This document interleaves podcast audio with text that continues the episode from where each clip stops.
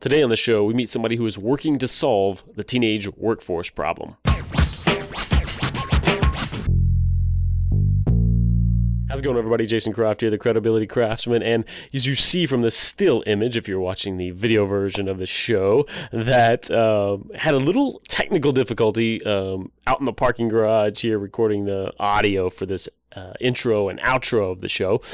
So I wanted to make sure we did this justice and recorded a little bit better audio.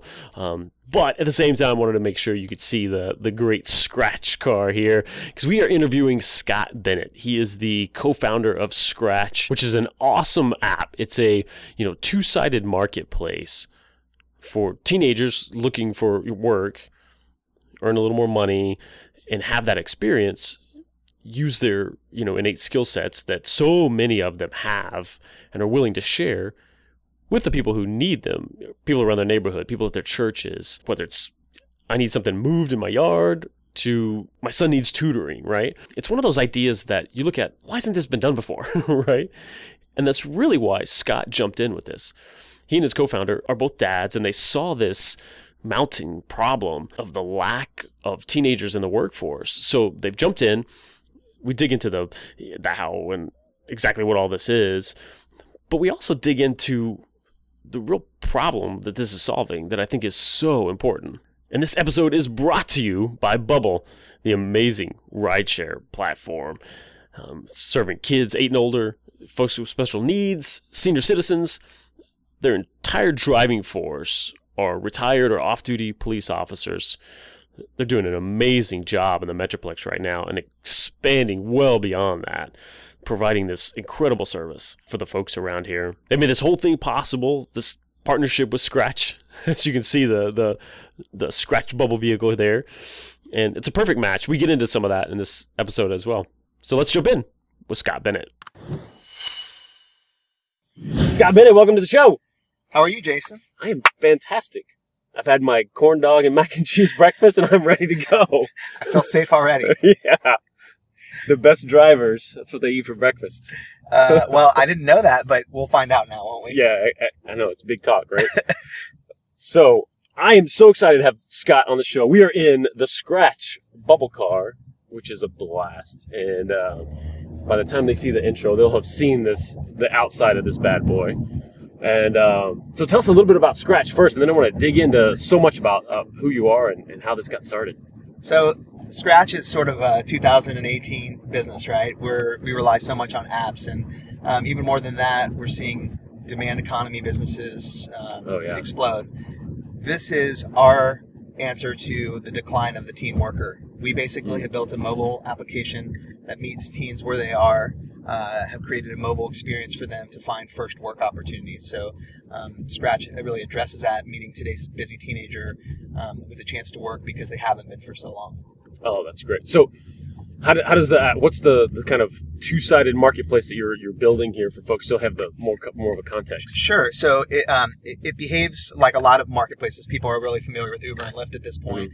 Mm-hmm. And so there's registration. And what's unique to our app is that a team can opt in with predefined and pre-priced gigs that they think they're good at. So if I'm a team that can read French or I'm good at a sport, I can share that skill and actually make money sharing that skill.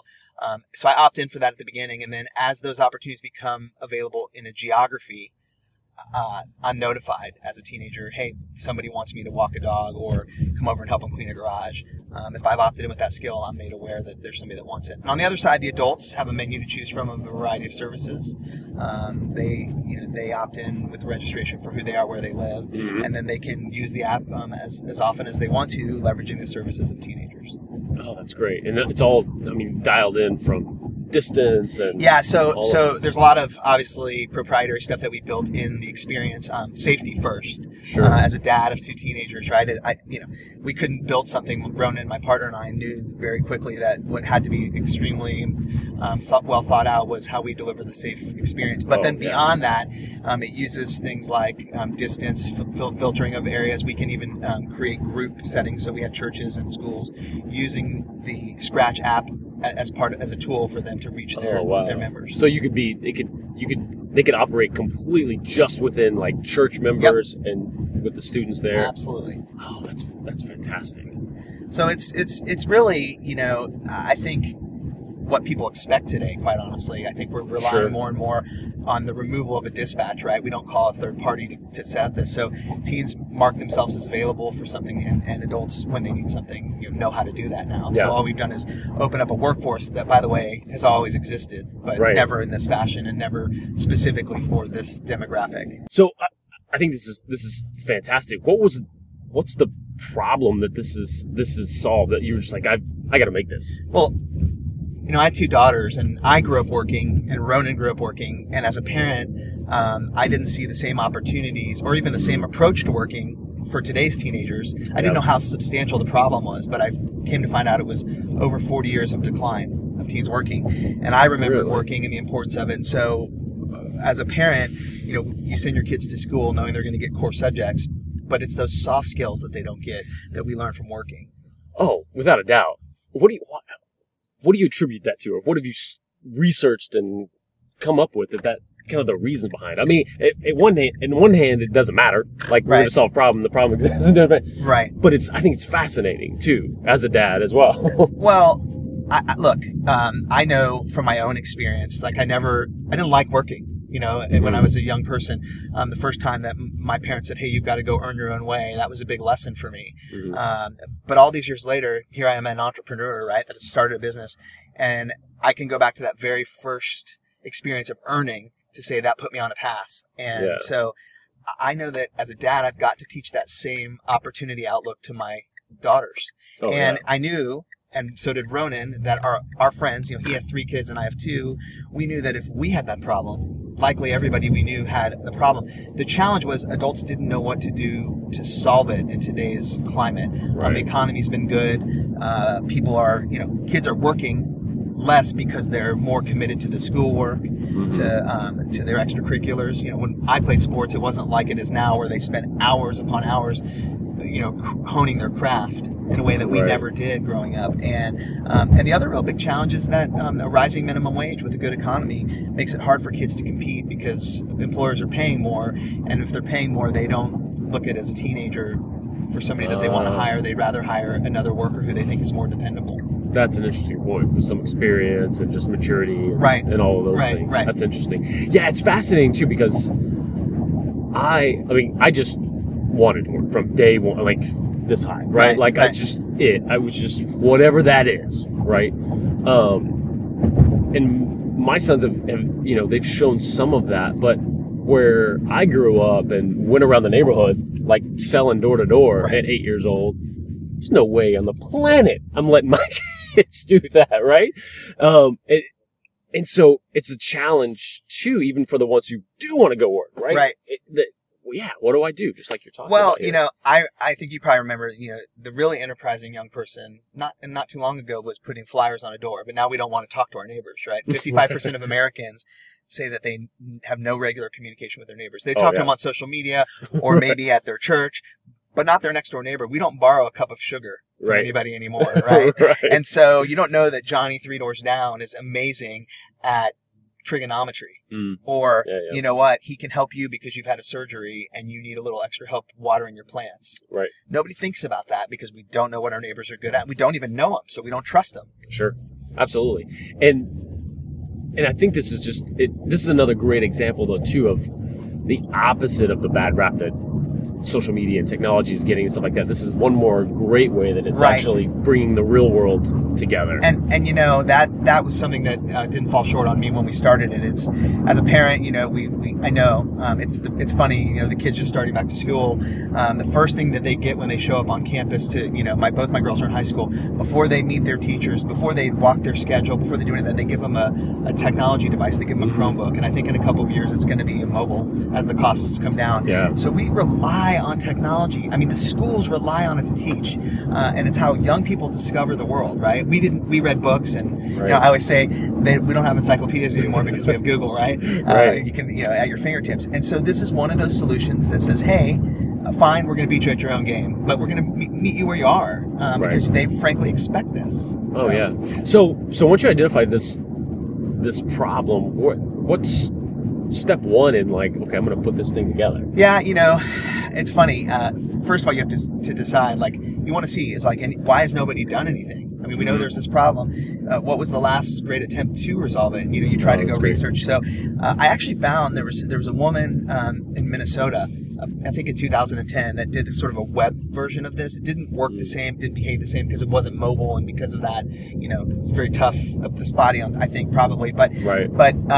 But we started to look at what would it entail, what would have to be built into it. We knew it was going to be based in mobile, and we just started to look at the landscape, and then we just started creating stories, right? The stories of, like, by that I mean the scenarios that somebody would experience, not, you know, all the way down from what do they want offline, what's the actual thing, the service that they're asking for, to how does the app behave to meet that service. Everything from, like, canceling to booking to how do we pay through the app. I mean, you know, all the features, because you've, like I said, I've experienced that, you know, with other apps, so you sort of know what you've come to expect. Right.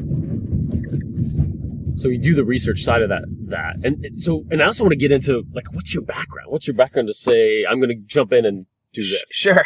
Well, first and foremost, the thing that qualifies me is I'm a dad of two teenagers, right? I mean, like, we like to say we're dads first. Yeah. But before this, I spent most of my career in kind of disruptive marketing. I spent 4 years previous to starting Scratch working for video-based businesses that do crowdsource video. So I always tell people, if you ever see the Doritos crash the Super Bowl, we took that sort of phenomenon of creators that live everywhere, you know, all over the world, but are creating great ad campaigns, and brought it to scale. And so I learned how communities come around ideas and concepts they want to weigh in, sort of the, you know, the idea that ideas can live everywhere. Yeah. And in that same idea, teens on your block are talented. There's, you know, as you pass houses, you could say there's a guy that teaches French, there's a kid that's good at lacrosse, right? So you can leverage the power of your own community to provide services to you, and they're right next door or three doors down. Right. So my background was in disruption in a way, and I knew this was going to be highly disruptive in its own way.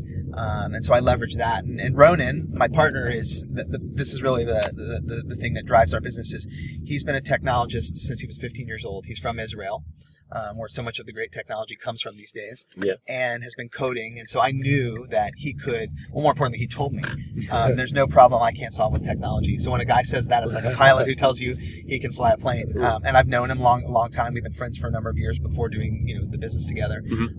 That, you know, it was sort of, if you build it, they will come. I knew that we could build it, and so that it was a matter of educating the market and using so much of what I have done previously in my business and marketing to this business to sort of help people know Scratch is here, this is why you need it, this is what it solves for, that sort of thing. And that's one of the hardest things to do in any business, but certainly when you're trying to fill both sides of this marketplace. Right. And so how, what's worked so far? Yeah. And what stage? Sorry. What stage is Scratch in and development? So I mean, what's unique to our business, I think, is that we always like to say we're going slow by design, and by that it's because we're dealing with young people and the safety. It's really important to make sure we deliver a great offline experience for the teenager, but more importantly, that we're delivering something of real value, or else it's not a good business at that point. Right. And so we're studying every transaction and taking our time. And in today's economic climate, people want you to have explosive growth, and that's just, while we would love that, this isn't that kind of phenomenon, because it's a re-education of a market. So in terms of the stage we're at, we're just really focused on the Dallas-Fort Worth marketplace, and slow expansion. We expect in the next 3 to 6 months. In fact, we just released on the Android version on the Google Play Store Friday. Oh, awesome. So we didn't even have Android, which is 50% of the market. Right. We were really focused on making the best technical experience to match the best offline experience. And now that we've got Android, we can serve an entire market, and that's kind of our plan. That's great. And you know, continuing to do things, the activities that early stage businesses do, surrounding it with investors and partnerships. And we're growing through a lot of really great strategic partnerships that are helping us educate the market in a more efficient and cost-effective way. And how's that working? What are some of those? Yeah, so we're working with a couple of churches. First United Methodist Church of Richardson is doing a pilot. We're piloting with Prince of Peace Christian School. We're working with Junior Achievement in Austin, Texas. So we have these, what I like to call, say, whole family-centered organizations where financial literacy or teaching personal finance was critical to their overall existence as an organization. We've now given them a better tool to integrate to do that more effectively. Oh, yeah. So how are you getting the word out? Yeah, so obviously people like you telling our story is everything. We've been fortunate that people really they understand that this is a problem, and I think they're glad to see that somebody's trying to solve it. Yeah. So that's, you know, by its design, that's great. Right. But really, it's the stories of the teens that we share, the things that they do. We like to tell it through their eyes, through their lens. People can gravitate towards that. And it's like yesterday we heard over the weekend somebody had booked 2 gigs, a woman for her parent who had Parkinson's.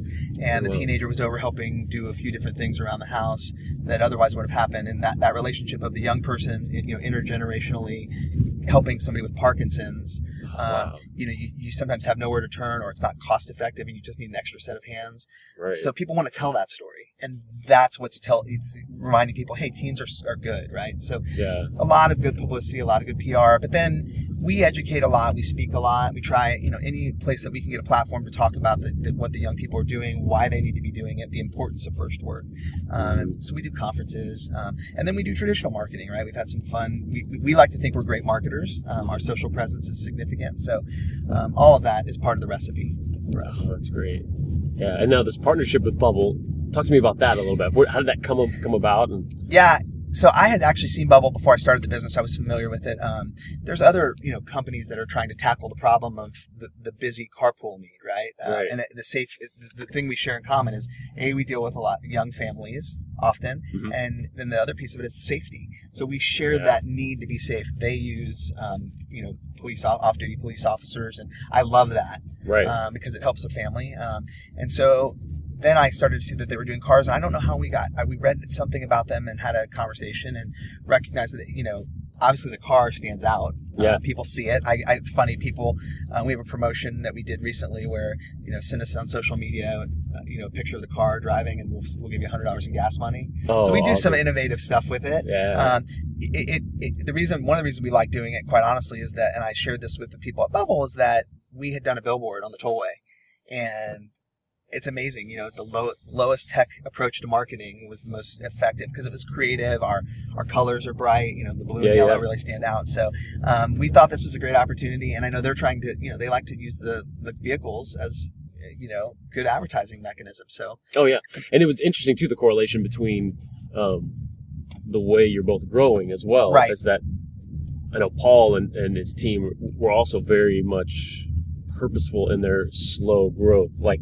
let's figure this out, and then this, and then this. Yeah, and you know what? I mean, Dallas is a great place to prove businesses like this. Yeah. We've got, you know, it's expansive for one, so traveling, in their case, you know, getting from A to B for parents is hard. You know, other cities, it's a traffic issue. Here, it's just the vastness of activities and, you know, 2 working parents, that sort of thing, hard to get carpool accomplished. Right, the 9,200 square miles of Metroplex. Right, so I think they were solving a problem. Yeah. But I liked it, you know, given everything that's gone on with the police, especially here, it hits close to home with us, right? Having the shootings. And so knowing that we're giving police officers an opportunity to earn more because we know they don't earn enough money for keeping us safe.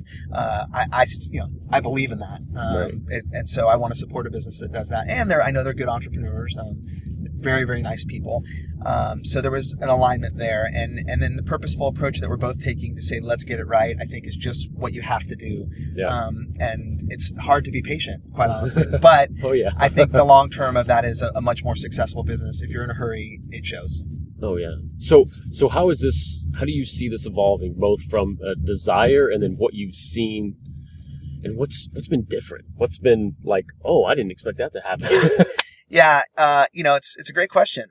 You know, the long term of this is we want to expand and serve the broadest possible population. Mm-hmm. We know that 9 of 10 kids, regardless of socioeconomics, has a mobile device, whether an Android or an iPhone. So there's no barrier for us. There's no boundary for us not to be able to reach kids that maybe otherwise would be turned away. Because it's one of the things people don't realize is no teens are working. But below median income teens are 3 to 4 times less likely than their counterparts in an above median income household. And so being able to reach a broad population is one. And that doesn't just mean, you know, broad from across the U.S. and globally. That means any teen with ambition should be working, and we want to give them an opportunity if they're motivated. Yeah. But what I didn't expect was how long it was going to take for people to, you know, everybody validates that this is a good idea, and we love that and we appreciate that. But it's the challenge is the conversion from, I know this is a good idea and a good thing, to, hey, I'm going to engage and use this. Right, because it's not like, oh yeah, I need this every week, so I'm going to buy it now. Right. Like, it's, yeah, it has to kind of get filed back, and then, oh yeah. And there's so many different scenarios. Yeah, and as a guy who spent a lot of years around marketing, you know, you feel like, oh, I know exactly how it's going to go. But the reality is it never is that way. Right. Right? You just can't predict how the market will embrace. And that's why, like, you know, you'll see a fidget spinner be, you know, so successful. And you're like, what? And it's, you know, lightning in a bottle moment. And this isn't lightning in a bottle. I think that's slow and steady. But being patient for the market to sort of catch up to the validation is not, you know, it's not for the faint of heart. Right, exactly. So what's next step? What has to happen for that next phase of growth? And yeah, I mean, look, I think the biggest thing for us now is proving that these partnerships that have such broad-based reach, these churches, because they help us reach people at a low cost. Mm-hmm. I don't think it's responsible today to try to consumer market. I just don't think people are attracted to consumer businesses because they take so long, and consumers are hard. Sure. They change their minds. So by giving a tool, a better resource to these organizations that have such great reach, Boy Scouts, Girl Scouts, right? I could start naming organizations. You're like, I get it. So, and in certain aspects, we behave like a software, right? Because all really mobile is, an app is a doorway into a software experience, right? Sure. To code. And so I think we want to hone that. We want to build a best-in-class product that speaks for itself. And I think at that point, others are going to want to integrate this because it's easy. It's seamless to put in. And we have to do that. We have to prove that. And then when we prove that, we'll get a chance, you know, we'll raise additional funds to sort of grow the business naturally, as you see a lot of other companies. I mean, we like any early stage business, we don't have enough resources. Right. I often talk about sometimes that movie 300, you know, where the army is fighting a much bigger army. We go to battle like 300, you know, and we do the best we can. And I think a lot of people feel like our organization seems bigger, which is good. I think great compliment. Yeah, absolutely. Total compliment. But we need more resources, right? And we owe the market that. And so I want to earn the right to get more resources to give the market a better experience. Yeah, it was a blast getting to learn about the company and everything just over the phone, the conversation that we had, and I know we were really digging into that too of the why of all this. It's such an interesting trend for, you know, the teen workforce. Well, you're a dad. You told me you're a dad. You have your kids. Absolutely, yeah. So you're going to want them to work, right? Yeah, absolutely. Because I know for me, when I look back, and this was a great question prompted by you, is like, what's your first memory of job, right? Right. And I know when I look back from, you know, a little kid all the way through college, like the best experiences, skill sets that I'm using now, waiting tables, mowing lawns, feeding horses, you know, all these kind of things. And I am concerned as a dad, like my kids just aren't in that environment, you know, to have that. We don't see it around us. Yeah. You know, and that's when you asked why. Like, it was so obvious to me once this happened. I'm like, there are certain lessons as a parent, you know, you've got to do that the school's not going to do, a summer camp's not going to do, a sports coach isn't going to do, a music teacher isn't going to do, that we still have to do as parents, right? And that's teaching that value system. I'm guessing you're a parent or parents taught you that. And I know my dad did. I mean, I started working at 12. Right, yep. I was taping boxes at a factory because my family had a business, and I was going to go with my dad. And I said, if everybody else here is going to get paid, I want to get paid. But that started me on a path, and that was something that was taught at home, nowhere else. Right. Yeah, because especially as, like you mentioned, the economy's great, and everyone's so many, you know, teenagers that don't have to necessarily work, and especially as parents, you know, you're juggling, right? Because you don't want to take them away from the school activities, the school itself, all of those things. But I think it's so critical to schedule this in, just like everything else you have to do. It's funny. I've never thought about it until you just said it, honestly, that the have to work. Yeah. Work is not just about the 10, 12, 7, 25, which is minimum wage here, that you make. We just agreed that it's about so much more than that, that you're doing this business and what you are and who you are as a worker. That's what work is about. It's not all about just the now I get a young person wants to make money so they can buy a video game or a burrito.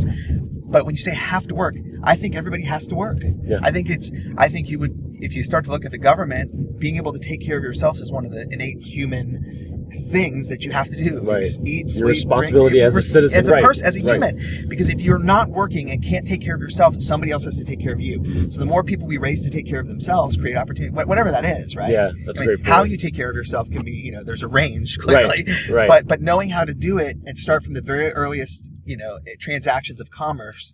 And by the way, it's also empowering. I mean, there's statistics I could share with you that you'd be like, really? About what path to put you on besides the money path. Mm-hmm. Like getting into college, teens that work are more likely to get into college over their counterparts. Yeah. Wow. And thing that people don't know that's been proven for the last 50 years is that for every 1 year you work as a teen, you make 14 to 16% more in your 20s. So there's a direct correlation between early work and earning into your 20s. That's so interesting.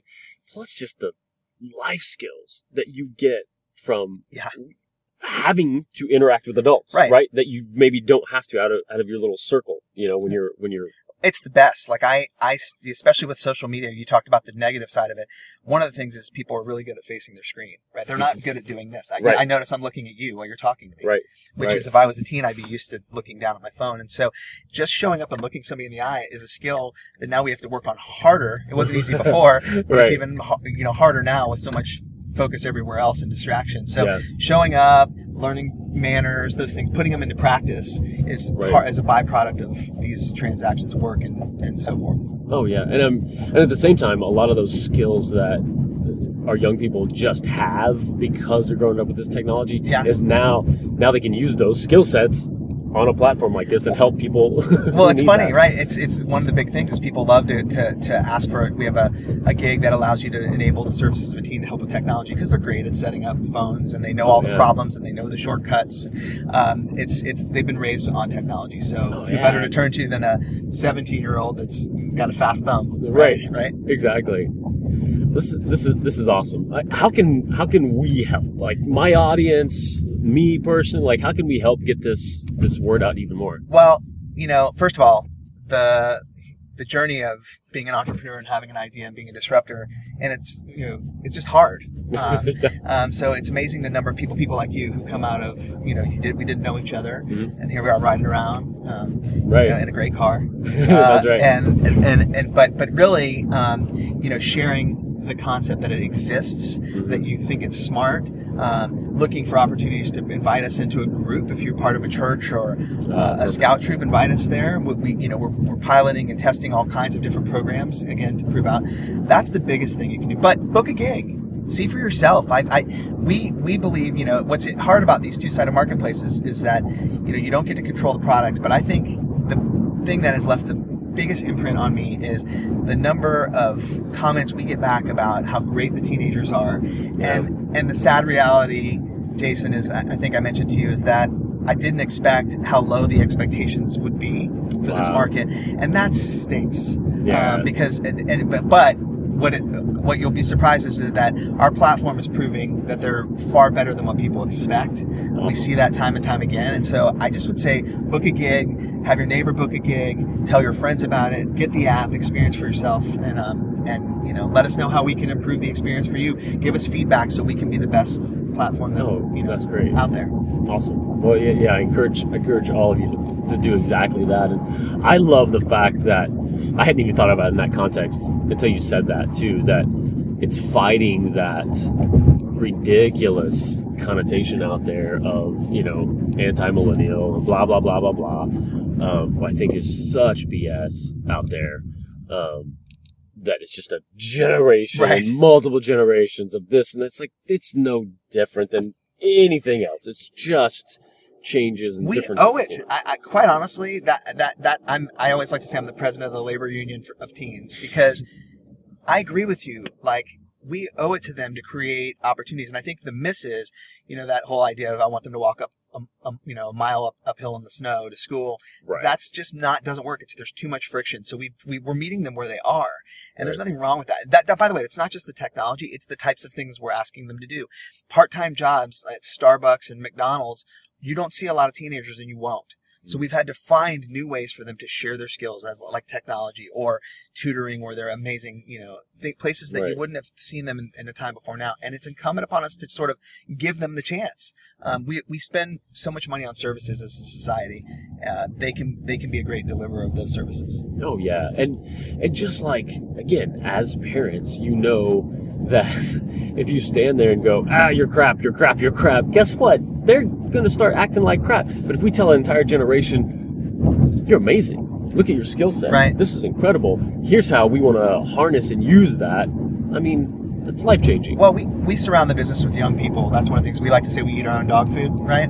We love young people, or else we wouldn't be doing what we're doing. Yeah. And so I think about you and think, if I'm not successful, what are your kids going to do?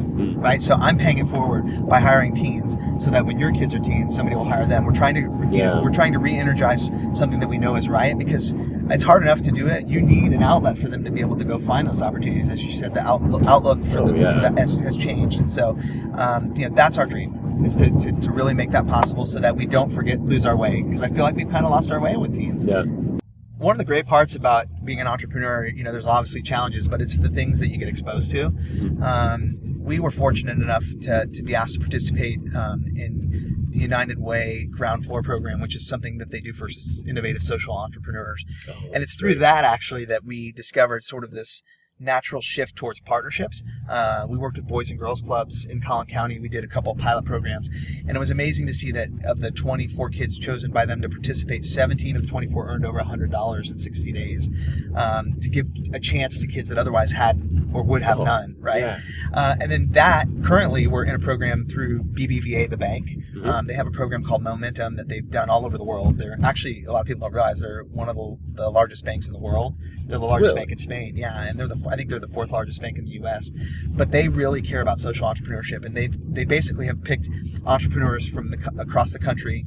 You have to be selected, and it's a program that we get to learn at the University of Texas Business School with really great professors. But beyond that, the idea of the program is to give you access to the bank's resources to help you scale your business. So I have a mentor in each of these programs. I've had a mentor. So like I said, it's surrounding the business with what it deserves as my job, and these opportunities that come up. So it's not just all about how much money you raise. It's about being opportunistic. Oh, sure. And that's opened up a whole new world to our business that maybe wouldn't have been there. I bet. Yeah. Cause investment in your company is all, like, you always want to go after, like, okay, I need the dollars, but who's giving those dollars, and what experience and insights do they have? And it's what you learn, right? It's what you learn from other entrepreneurs, right? Like I know, you're a business owner. We all learn from each other. And I, you on one hand, you don't have enough resources. So you're working, but you've got to kind of pick your head up above the water to sort of see, hey, other people have good ideas, and it's important to spend that time. So these types of programs, these types of relationships have been really a big influence on our business. People ask all the time, like, tell me about the kids, tell me what they're doing. They need to have that gig, because you mentioned, right, it's not, that teens working, but since you don't know exactly what you need it for, it's kind of important for us to share the things that they're doing, what's most popular, most popular, right? So people love to use the tutoring for all stuff, sports, creative arts, that kind of thing. Oh, yeah. We see a lot of that. We see a lot of stuff around the house.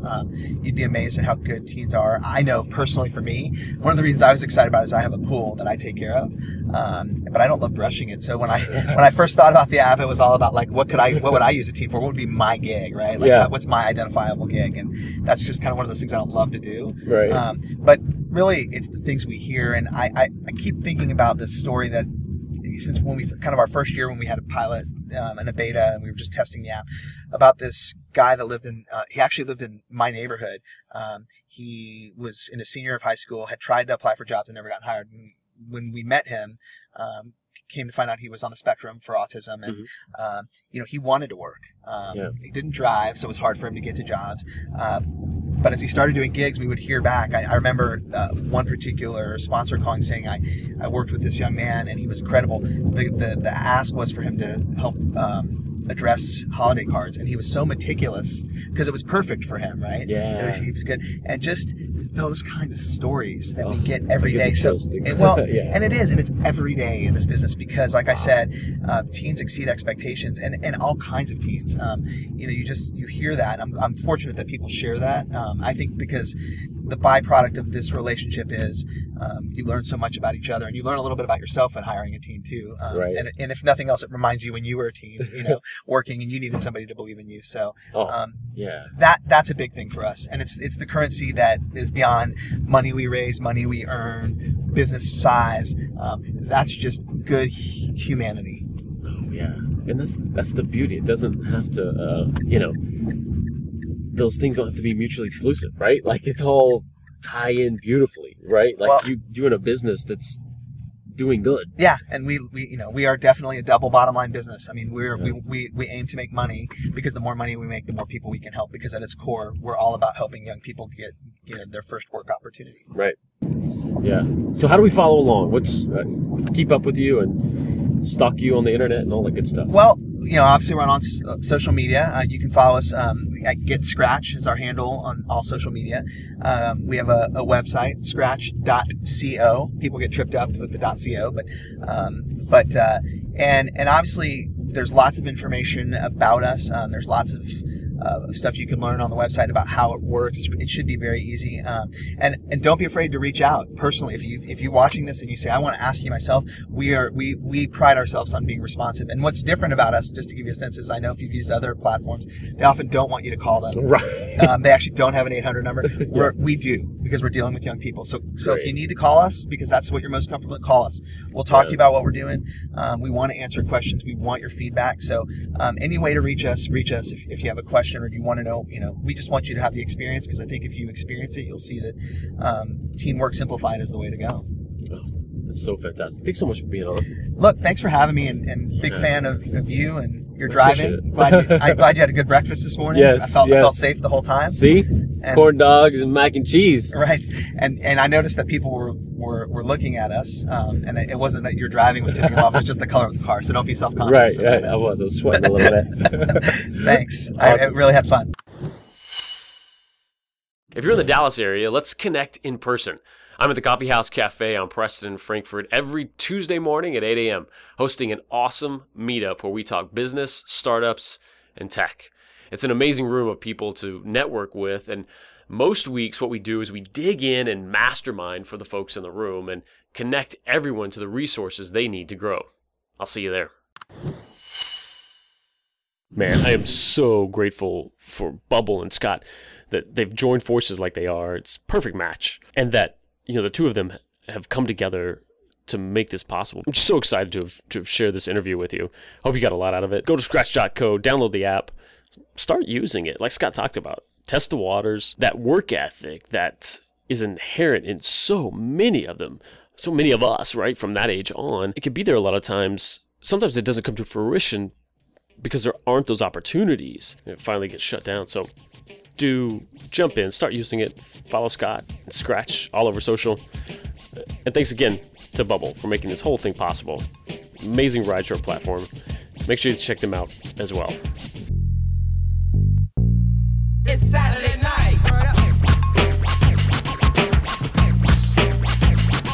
It was Saturday night and I'm feeling kinda silly. Winter coat on cause the air was chilly, but I'ma make my way out to the record spot. Gotta find some new breaks for the beats to rock. I gotta come with the flavor like some lifesavers or now and later's Dr. Beatmaker. If I'm a player, it's like you take that. And if you miss the gig, then take a rain check. Stacks of wax piled high to the ceiling, need a U-Haul truck if I would think of